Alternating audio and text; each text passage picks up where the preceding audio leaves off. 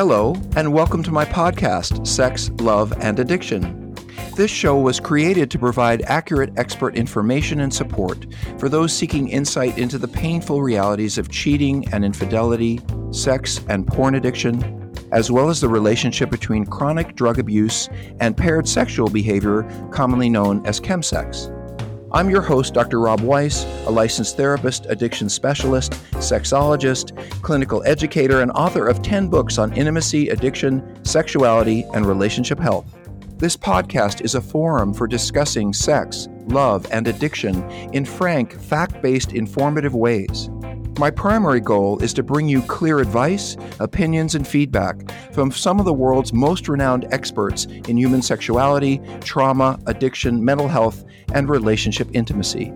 This show is sponsored by Seeking Integrity treatment programs, which are also dedicated to providing expert focused, highly specialized residential treatment for men struggling with sex, porn, and related addictions. You can learn more about Seeking Integrity and my work there at www.seekingintegrity.com. Now let's get started. Hey, everybody. You know, I have many special guests when we're doing this, and I always say they're special because everybody that I work with is special to me.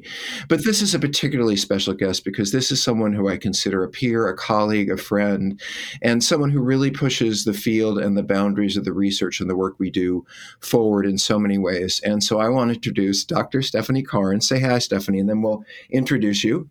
Hi, good morning, Rob. Thank you for having me here today.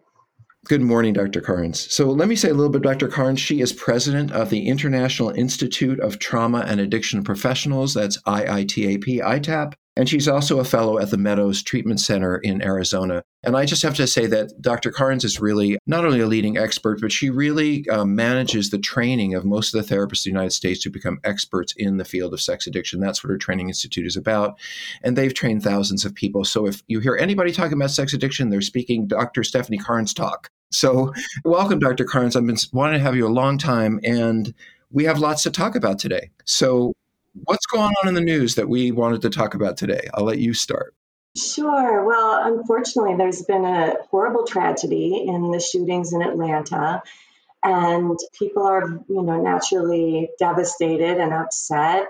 Uh, individual went and shot many women and a couple customers, I believe, at a, at a massage parlor in Atlanta. And I'll just start off with saying, you know, my heart really goes out to all the families and the, the loss that they've experienced, in addition to the Asian community, who I think has experienced a lot of trauma and racism as a result of the pandemic this year, and naturally are very concerned that this was a hate crime, um, justifiably concerned. And I think the community and, and the world watching is just, you know, naturally devastated and concerned about the events. So, Dr. Carnes, with all this all this going on in the media, you know, one of the reasons I wanted to reach out to an expert at your level is this, you know, there are people on TV saying I murdered people because I'm a sex addict or the sex addiction made me do it kind of thing. And a lot of people don't understand sex addiction. They kind of think it's a joke at that. And then to combine it with murder, I think people are just like, what the heck is this all about? So I wanted to talk to you. I mean, do sex addicts are they violent? Is is that typical for their behavior?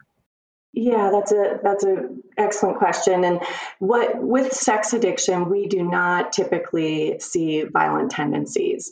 And with this young man, you know, I don't doubt that he struggled with porn and sex addiction as he's claiming but uh, it's likely that he suffered from additional um, mental struggles. Uh, there's a lot of different mental illnesses that also can cause violent tendencies. And naturally, I haven't uh, inter- interviewed him, I've never met him, so I can't diagnose his condition. Um, but things like like psychotic disorders, for example, like schizophrenia, this is actually an age range that is very common to uh, for schizophrenia to start in, in the early 20s. And also, antisocial personality disorder is another mental illness that can co occur with sex addiction. Wait, wait, I have to ask you this. What do you mean by co-occur? I, am not sure I understand that. Can you explain? Because I'm gonna, you know, never know who's listening. I really want to make sure they understand the terms we're using.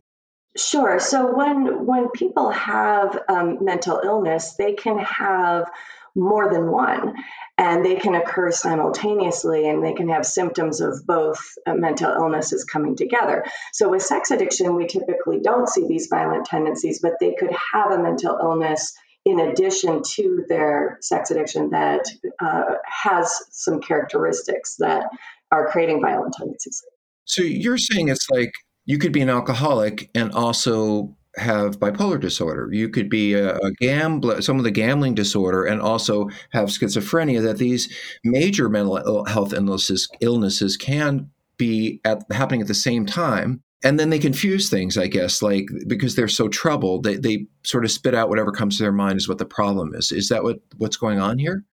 Yeah, absolutely, absolutely. And and clearly you can see from his behavior he was experiencing intense suffering, right? He was obviously in a um, a crisis state. And when people get extremely stressed and they have these other types of, of mental illnesses, um, you can see escalations of behavior that get, you know, very out of control. And, and that's likely what happened in this situation. Well, you know, one of the things I know, and by the way, Dr. Carnes and I have treated lots of folks together and worked together in a whole variety of writings, a variety of work. I've, you know, we've had a long, close association. But one of the things I have to say that I've been thinking is that some people are very, very crazy, excuse the lack of a formal term, but sometimes they'll hate something about themselves you know and then they'll say well the problem is outside of me you know i can't they can't tolerate the fact that they have the problem. So instead of saying i have to deal with this for myself because they're so troubled they'll say well those attractive people are the problem or the porn is the problem and they are unable to see themselves. And it, do you think it's sort of something like that yeah, and and sometimes in like in psychotic disorders, they don't even realize that they have a problem. They may be hallucinating or completely, you know, experiencing delusions, and so we don't know what what was going on for him intrapsychically to lead him to this point. So I, the re, you know, we both talk about that. You know, I think we've seen hundreds and hundreds of people over the years, and I think I can count on one hand the people who've been involved in any kind of violence, and usually that was some kind of domestic violence, and usually that was verbal and emotional abuse. I've always thought of sex addicts as actually being more passive because they get mad at someone and they go have sex with someone else. They don't actually express their feelings. So it would be unusual for someone with some kind of addictive disorder to be that aggressive in that way, unless they're high or something? Extremely, unless I would say it's towards themselves because we have high rates of suicidality. And most often, what I see is people will turn the aggression inwards and either hurt themselves or kill themselves. Now, that's not an uncommon problem, but directing violence outward is extremely uncommon for this population unless they have, as you said, some other kind of profound mental disorder, which means with or without a sexual, I'm sure he had a sexual problem. I'm sure Ariel Castro and all those crazy people had sex, but those weren't the leading issues that they had. They had much more profound issues. This guy might have killed grocery store clerks, you know, or, or anybody he didn't like because he was going to do that anyway. It's just this is the, the, the venue where he ended. Right. Absolutely. Just to go to a broader issue, because you are such an expert in this area, for many, many years, for as long as I can remember, and we've been in this field, I've been in this field almost 30 years, sex addiction has been a joke. It's been, you know, an excuse. It's been a, oh, well, this is how I can get out of my problems. I can just go to sex addiction treatment and then I'll have a problem rather than being a bad guy. And so it's sort of seen as an excuse or male behavior or all kinds of perceptions. And yet we know that it's just the same as gambling addiction, alcoholism, eating addiction, or eating disorders, that they're really, the behaviors are similar in terms of the, the end goal is different, but the behavior is the same. Why do you think people have so much difficulty accepting sexual addiction when they have no problem accepting gambling and food and gaming and all of the other, many of them, behavioral addictions? Yeah, it's still very heavily stigmatized. Now, if you think back, like compare it to alcoholism, we're kind of like where alcoholism was 30 or 40 years ago when we used to look at alcoholism as you know, a lack of willpower, a moral failing, and all of that. But we have, you know, become educated, and our culture, our popular culture, has become educated to realize that this is a real condition and an illness. I, I think that one of the biggest reasons that people are concerned about accepting this as a legitimate problem is that they're concerned about over pathologizing people's sexuality. For example, if you look at, at the DSM, the DSM has the very dark history of actually having homosexuality at one point being a DSM diagnosis. And the Diagnostic and Statistical Manual of Mental Disorders so it's how what we use in the United States to diagnose people. If they if they have these criteria, that's what's going on with them. And you can't just say someone's depressed. You have to go into this manual and look for the criteria, and then you can say they're depressed. That's what you're talking about. Right. And and I think as sexologists, we all want to, you know, have people embrace its sexuality in many forms, all of its many forms, and be very positive around people's sexuality. And people are concerned that if we have a diagnosis, that that's going to, you know, maybe over pathologize people, be, uh, you know, give them a negative label when it might not might not be necessary.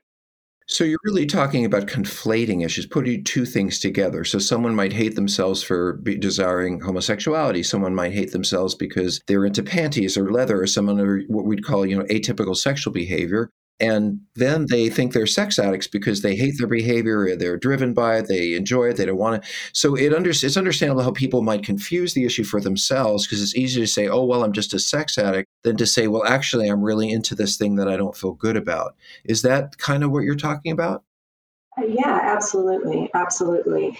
And you know i think as as practitioners when we are working with people struggling with addictive and compulsive behavior we also want them to embrace all forms of you know their sexuality in a healthy way and really define what uh, sexual health is for them. So and and we don't want to over pathologize but we can't ignore the fact that there are people legitimately struggling with an illness that is out of control you know when they're using it to medicate their mood when they're spending you know excessive amounts of time when their behavior is escalating well, they're ruining their relationships, they're ruining their jobs, they're destroying their families. I mean, they want to kill themselves, and we see these people every day. But uh, there's so much research, and I know I hate to say that you're the research maester, but you're kind of the master of research in our area. And I know you read every article because you sent it to me. And there's so much research on this topic. I mean, more than we even have on most aspects of sexuality and yet there's so little research that proves this doesn't exist. And what confuses me is there, I think there are a couple of critics out there that we kind of hear their names over and over and over again, and maybe they've written one article or one book, but they seem to come across, and I hear this as sort of the voices of this, rather than the experts and the researchers who've done a lot of work really being considered. And why do you think some people have an axe to grind against this issue? And why do you think they've taken it up as their flag when really there's no, not a whole lot to hold them up? Right, right. Well, I think you're absolutely right. There is a lot more research in this area than there is for a lot of sexual disorders that are already in the DSM. so, and there's a pretty good consensus around the constellation of symptoms that make up the, this disorder, what it looks like. So there is still disagreements on terminology, um, like is it a compulsion, is it a you know impulse control disorder, is it an addiction, and and there's still a lot of research going on around that. But we're really talking about what we call something. It isn't right. We're, we're so like five different people are saying the same thing and they're calling it different things. And that's really we don't have a common name, but we're not fighting about the symptoms or the issue. We just don't. Some people don't like calling addiction. Some people don't like calling it that. And these are professionals arguing about what to call something as opposed to what it is. Right, absolutely. I think, you know, 90, 95% of the field recognizes that this is a legitimate problem. Well, I hear the World Health Organization recognized it as a problem, and that's kind of a more perhaps impressive response than some of our local critics. What made them pick it up? I'm thinking the porn issues just became so huge that they couldn't ignore it. And did they direct any kind of, did it get any sort of traction or into any manuals, or did it become more accepted because the World Health Organization said, I think in 2018, this is something we need to look at. We really need a diagnosis for it, is what they said. Absolutely. Well, it's incredible. If you look at the recent prevalence data, the most, uh, you know, we had, there was a really good study that came out a couple of years ago that was a nationally representative sample, you know, very large sample size that found that about 10% of men and 7% of women were struggling with this. And you have such a huge percentage of the population struggling, yet we don't have a diagnosis. It's just, you know, it's just really crazy. So, you know, finally, I think, you know, the World Health Organization realized we can't ignore this problem and we can't, you know, just stick our heads in the sand when it comes to this. And it's been a real step forward because having a diagnosis in the ICD 11 Hold on, hold on. I'm sorry. The ICD 11. I know you. I know you know all this stuff, and you're so. But I just think, well, what is that? So, what do you? What is the ICD 11? Sure. So um, it's the International Classification of Diseases, and this is the book that all physicians use internationally. And so it basically has all the diagnoses in and the criteria you have to meet to qualify for those.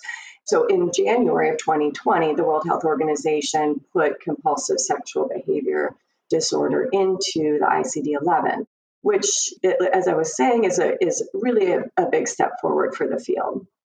Well, it sounds like 90% of the nations in the world, or at least the Western world, have an accepted diagnosis except for the United States and Canada. but I wanted to briefly get back to the offending piece because, you know, I've heard one of the reasons why sex addiction or compulsive sexual behavior, whatever you whichever name you choose, is not really in our diagnostic manuals is because there's a concern that what happened is exactly what might happen that people who are engaged in very severe sexual behaviors like rape or violence against children or whatever that is that they're going to come out and say oh well i'm just a sex addict and therefore it invalidates the severity of what they've done. I think that's one of the fears about it. And i wonder if you could speak briefly to that yeah, absolutely. I think people are concerned that it will, you know, play on the sensitivities of juries and judges and people will get a reduced sentence. And you know, people want to see criminals be held accountable. And so it, it's a legitimate concern, right? I think people are are very concerned about that.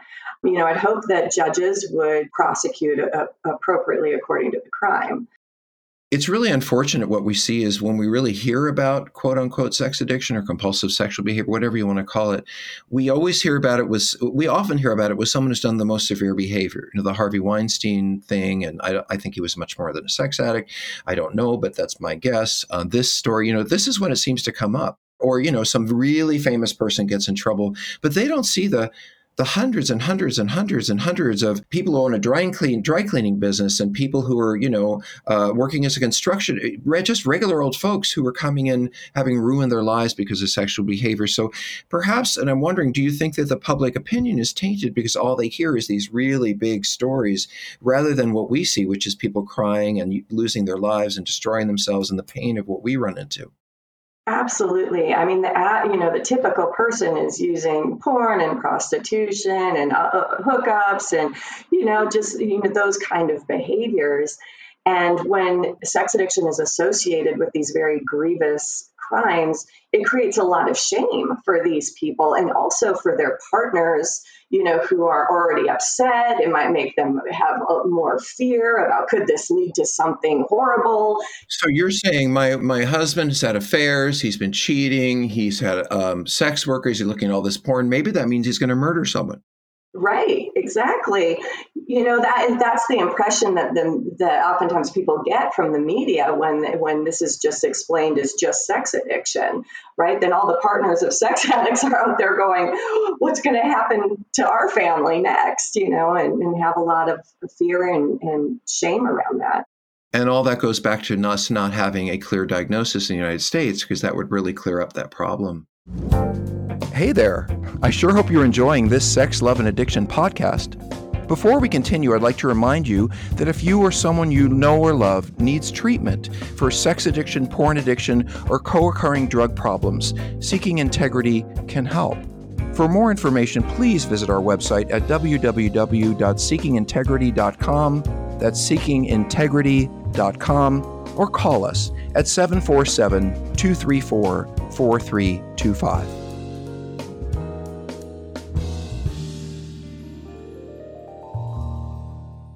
So I have to like if we go to broader issues, you know, you are one of the more significant figures in this field. Your father certainly was one of the founders of the field, Dr. Patrick Carnes, who I had the opportunity to help train with and cut my teeth in the field with, and and you know what an amazing man he is.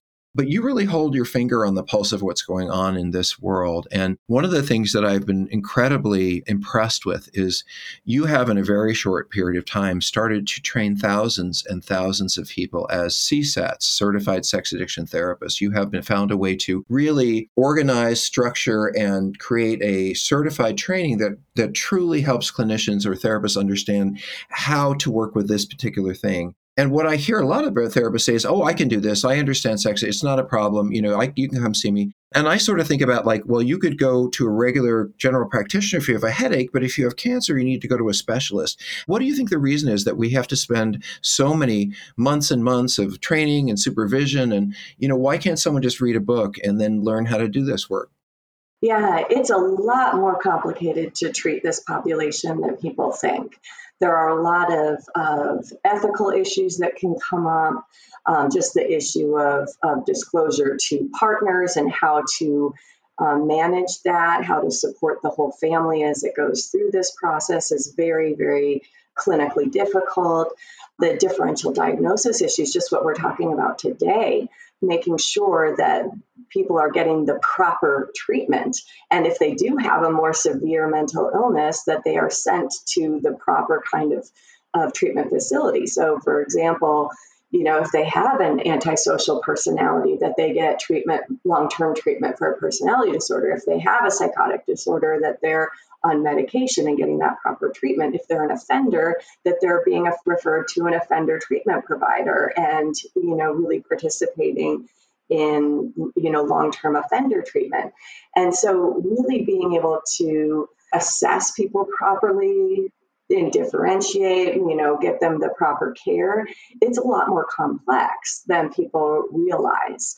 And so I always caution people not to treat this population if you don't have training in, in working with this. I'm going to bring up an issue that can be uncomfortable for both of us because we have spent our entire lives, at least, well, you're a lot younger than me, but I've spent my entire life working on this and deeply understanding the problems and the pain and, and the suffering. And, you know, and I see a lot of the healing and the hope and I see people's lives change. And that's why I'm in it, is to see these people's lives change. But there is this sort of idea that we've created a cottage industry, you know, that we're a bunch of people who created something in order to get a business going. So now people think they have a problem and they're going to us for a treatment for a problem they don't really have. So, how do we speak to the people who think, oh, well, these folks are just making money off something they made up? How do we you know, I, I, understand the criticism, but I it doesn't at all feel right to me. So what where's that coming from? Yeah, actually I, I see it the other way around. The industry uh, was created because there was a need.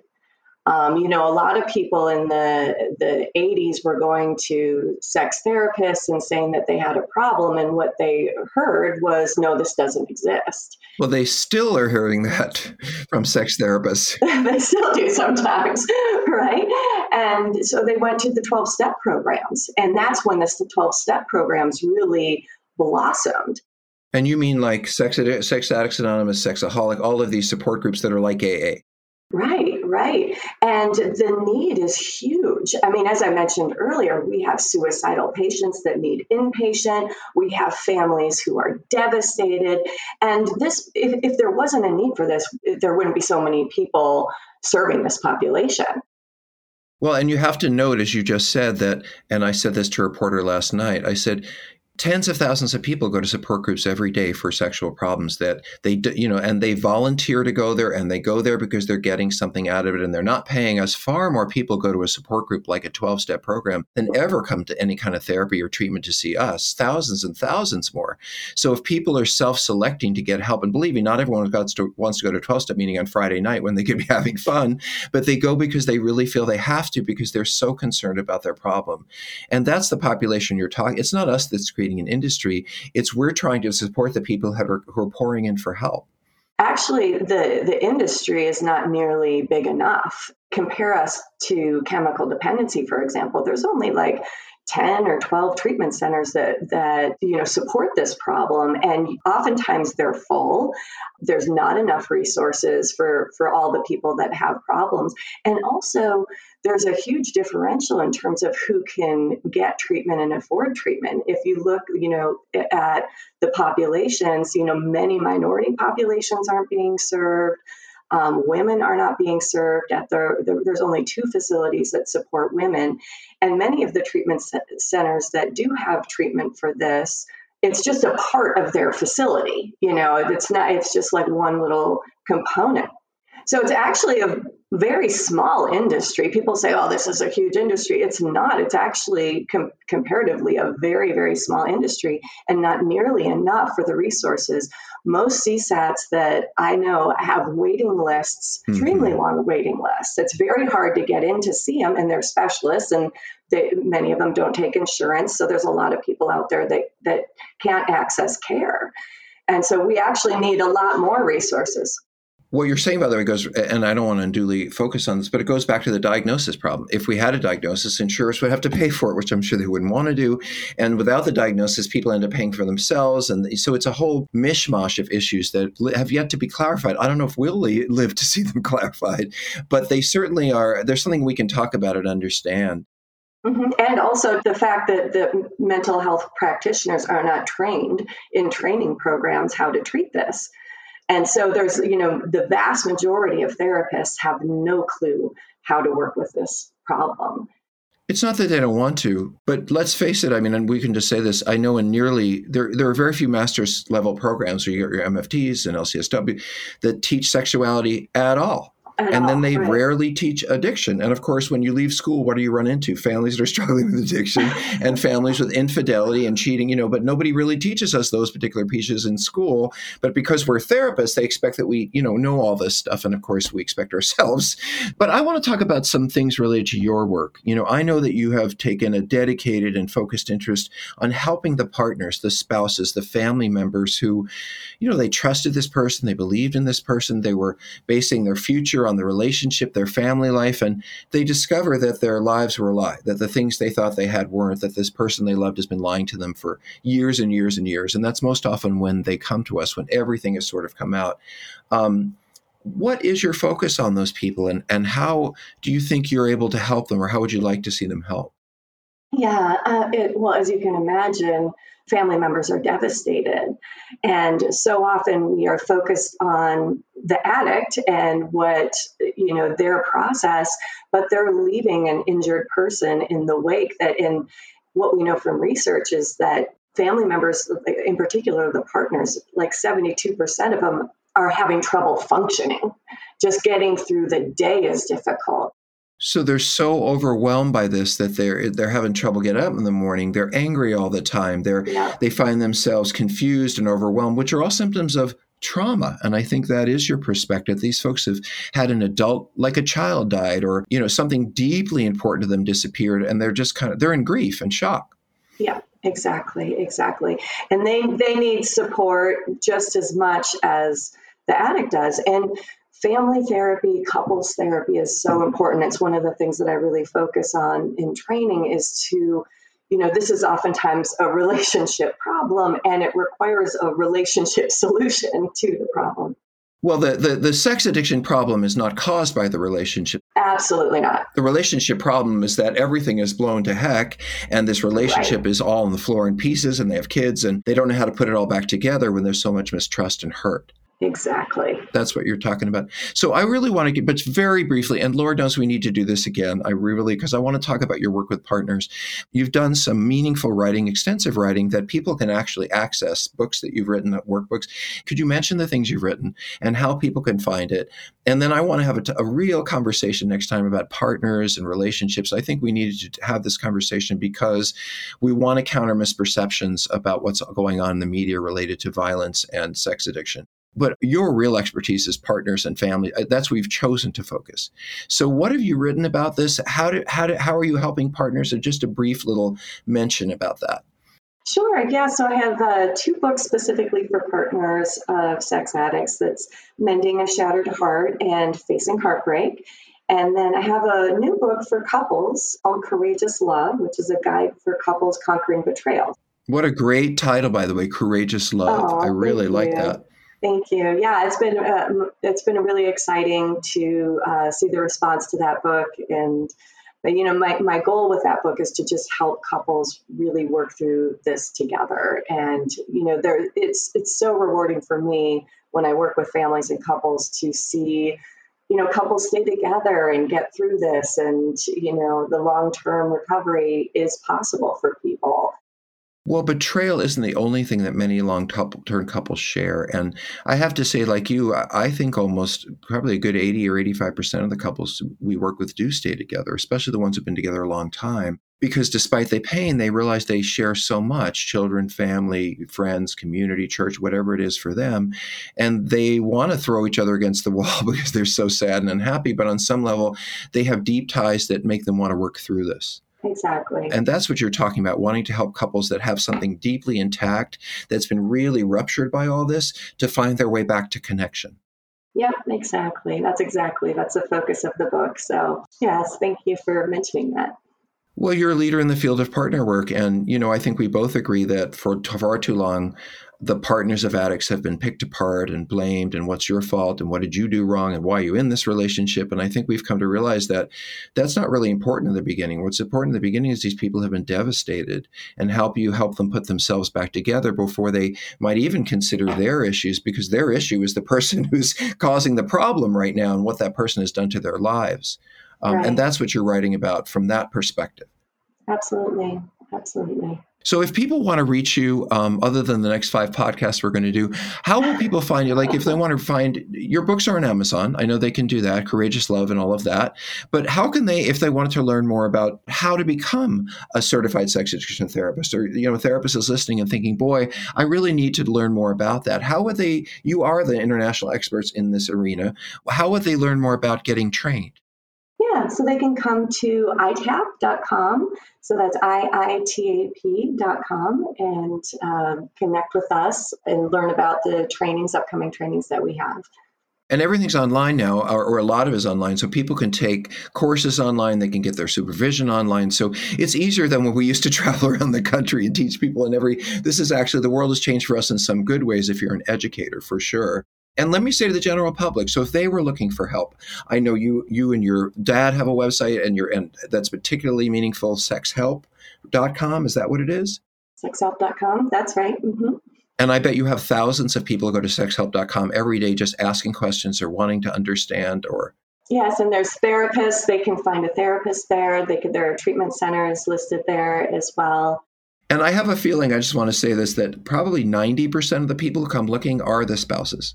It's not usually the person with a problem who's racing out and saying, Let me fix my problem. So let me ask that real quickly because I know we really need to stop. But I understand I want to fix my life. I want my family to work out. I want things to get better. But what is it that makes partners take a graduate education in this issue while they're struggling and in so much pain? And, you know, why are they reading every book and going to every website and all of that? Yeah, I think it's a coping strategy. The partners are very resilient and they're often the ones that are reading all the material, looking at all the resources, and it's a way for them to process the trauma and what's happened to them by educating themselves and learning more fortunately a lot of good material out there these days for partners to read. Your book is another new one Prodependence that is very uh, that's excellent for partners.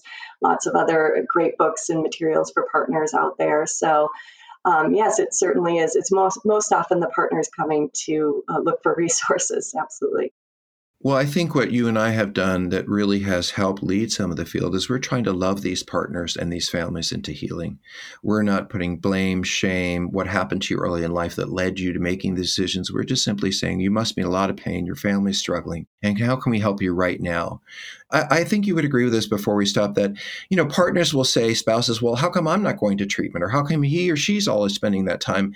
And I think what you can articulate really quickly is that these people have different paths. What these people are dealing with, like the partners are not addicts, and the addicts are not grieving. Uh, so, how is it they need different treatment, and what are the different things they need? Because I know people are wondering about that Yeah, yeah. So naturally, you know, for the addicts, there's residential, there's intensive outpatient, there's all those workshops, groups, all of that.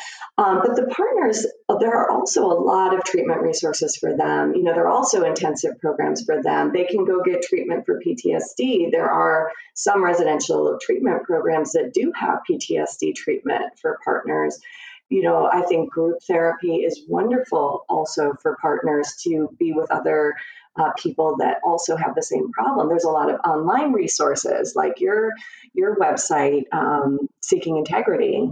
Sex and relationship healing has a lot of free free support for people. Yeah, yeah, absolutely. And, and different internet forums. There's there's a lot more resources today. And just to finish up, although I really don't want to, Dr. Carnes, I want to talk to you forever. That's really true. There's so much we could talk about, and we will. But if people want to reach you directly, you know, I know that you're not, not going to answer every email, but if they want to say, oh, you know, I want someone, Dr. Carnes' team to read this and learn it, you know, maybe she can give some answers or someone she works with, how would they reach you directly or, you know, your team? Yeah, yeah, they can. We have an uh, email contact us on our website, iitap.com.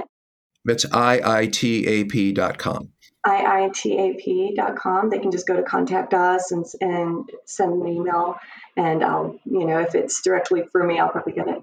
And you have a whole team of people who are ready to answer those questions. And you sort of sit at the top of the team and say, well, this one should be answered this way. This one should be answered. And sometimes you jump in personally if it's really, you know, important. Yeah. You know, Dr. Carnes, I just have to say how much admiration I have for you, how much appreciation I have you, for you, not only personally, because I've known you a long time and watched you help really develop a part of this field, but because, folks, I really want you to hear what a kind, generous, and wonderful mom and leader this woman is. And I have to say, Stephanie, you know, from a feminist perspective, to talk about people who carry it all off, you know, who have a couple of kids who are very wonderful for them, who deeply focus on raising their kids, but also write and teach and educate and work in treatment centers, you know, you're kind of living what a lot of women, I think, would like to be able to find a peaceful way to. Now, I'm not saying your life is peaceful, but I want to ask, I guess I want to ask, how do you carry that ball? I guess for every woman who's listening, how do you do all that? Unrelated, but you do a lot. How do you manage all that? Oh, well, I have a great team behind me, uh, you know, great support at the Meadows, great support at ITAP, great support at home. so um, uh, I feel very blessed to be able to do everything that I do. And, and I love our community. Our, our community is the ITAP community and our membership is really a very supportive community. And so it's great to have such wonderful colleagues like you um, and other people that are there behind me all, all the way. And you also have great kids. Oh, thank you. No, I mean, if they were really difficult, but I have to say to you folks, just to know, I'm talking to Dr. Carnes as we were living in this sort of, you know, online world. And I watched a very lanky teenager who last time I saw him, he was like eight, but apparently he's gotten a little taller and he's like uh, walking around, mom, what about this? What about you? And I'm like, oh my God, like that kid's grown a lot. So anyway, I just, I really appreciate you as a mom, as an educator, as a therapist who's helping a whole lot of people. And you're going to be on the planet a lot longer than me. So I'm really grateful that someone like you is here to carry that vision forward. Folks, this is Dr. Stephanie Carnes on sex, love, and addiction. We're going to come back with more. I'm really looking forward to it. Thank you so much, Dr. Carnes, for spending some time with us. Thank you for having me. Hi, this is Dr. Rob again. Thank you for joining us today. If this show has inspired you to seek further information for yourself or someone you love, I encourage you to visit our treatment center website, which is www.seekingintegrity.com. There you'll find some useful information about the residential treatment we provide, which I think is some of the best, most useful short term effective intensive care you can find for sexual addiction and compulsivity, as well as combined drug sex or chemsex problems. On seekingintegrity.com, you can find some useful advice and direction for healing. And don't forget, if you want to write me about this podcast or reach any of my guests, please write me at rob at seekingintegrity.com. I really look forward to our next time together. Take good care.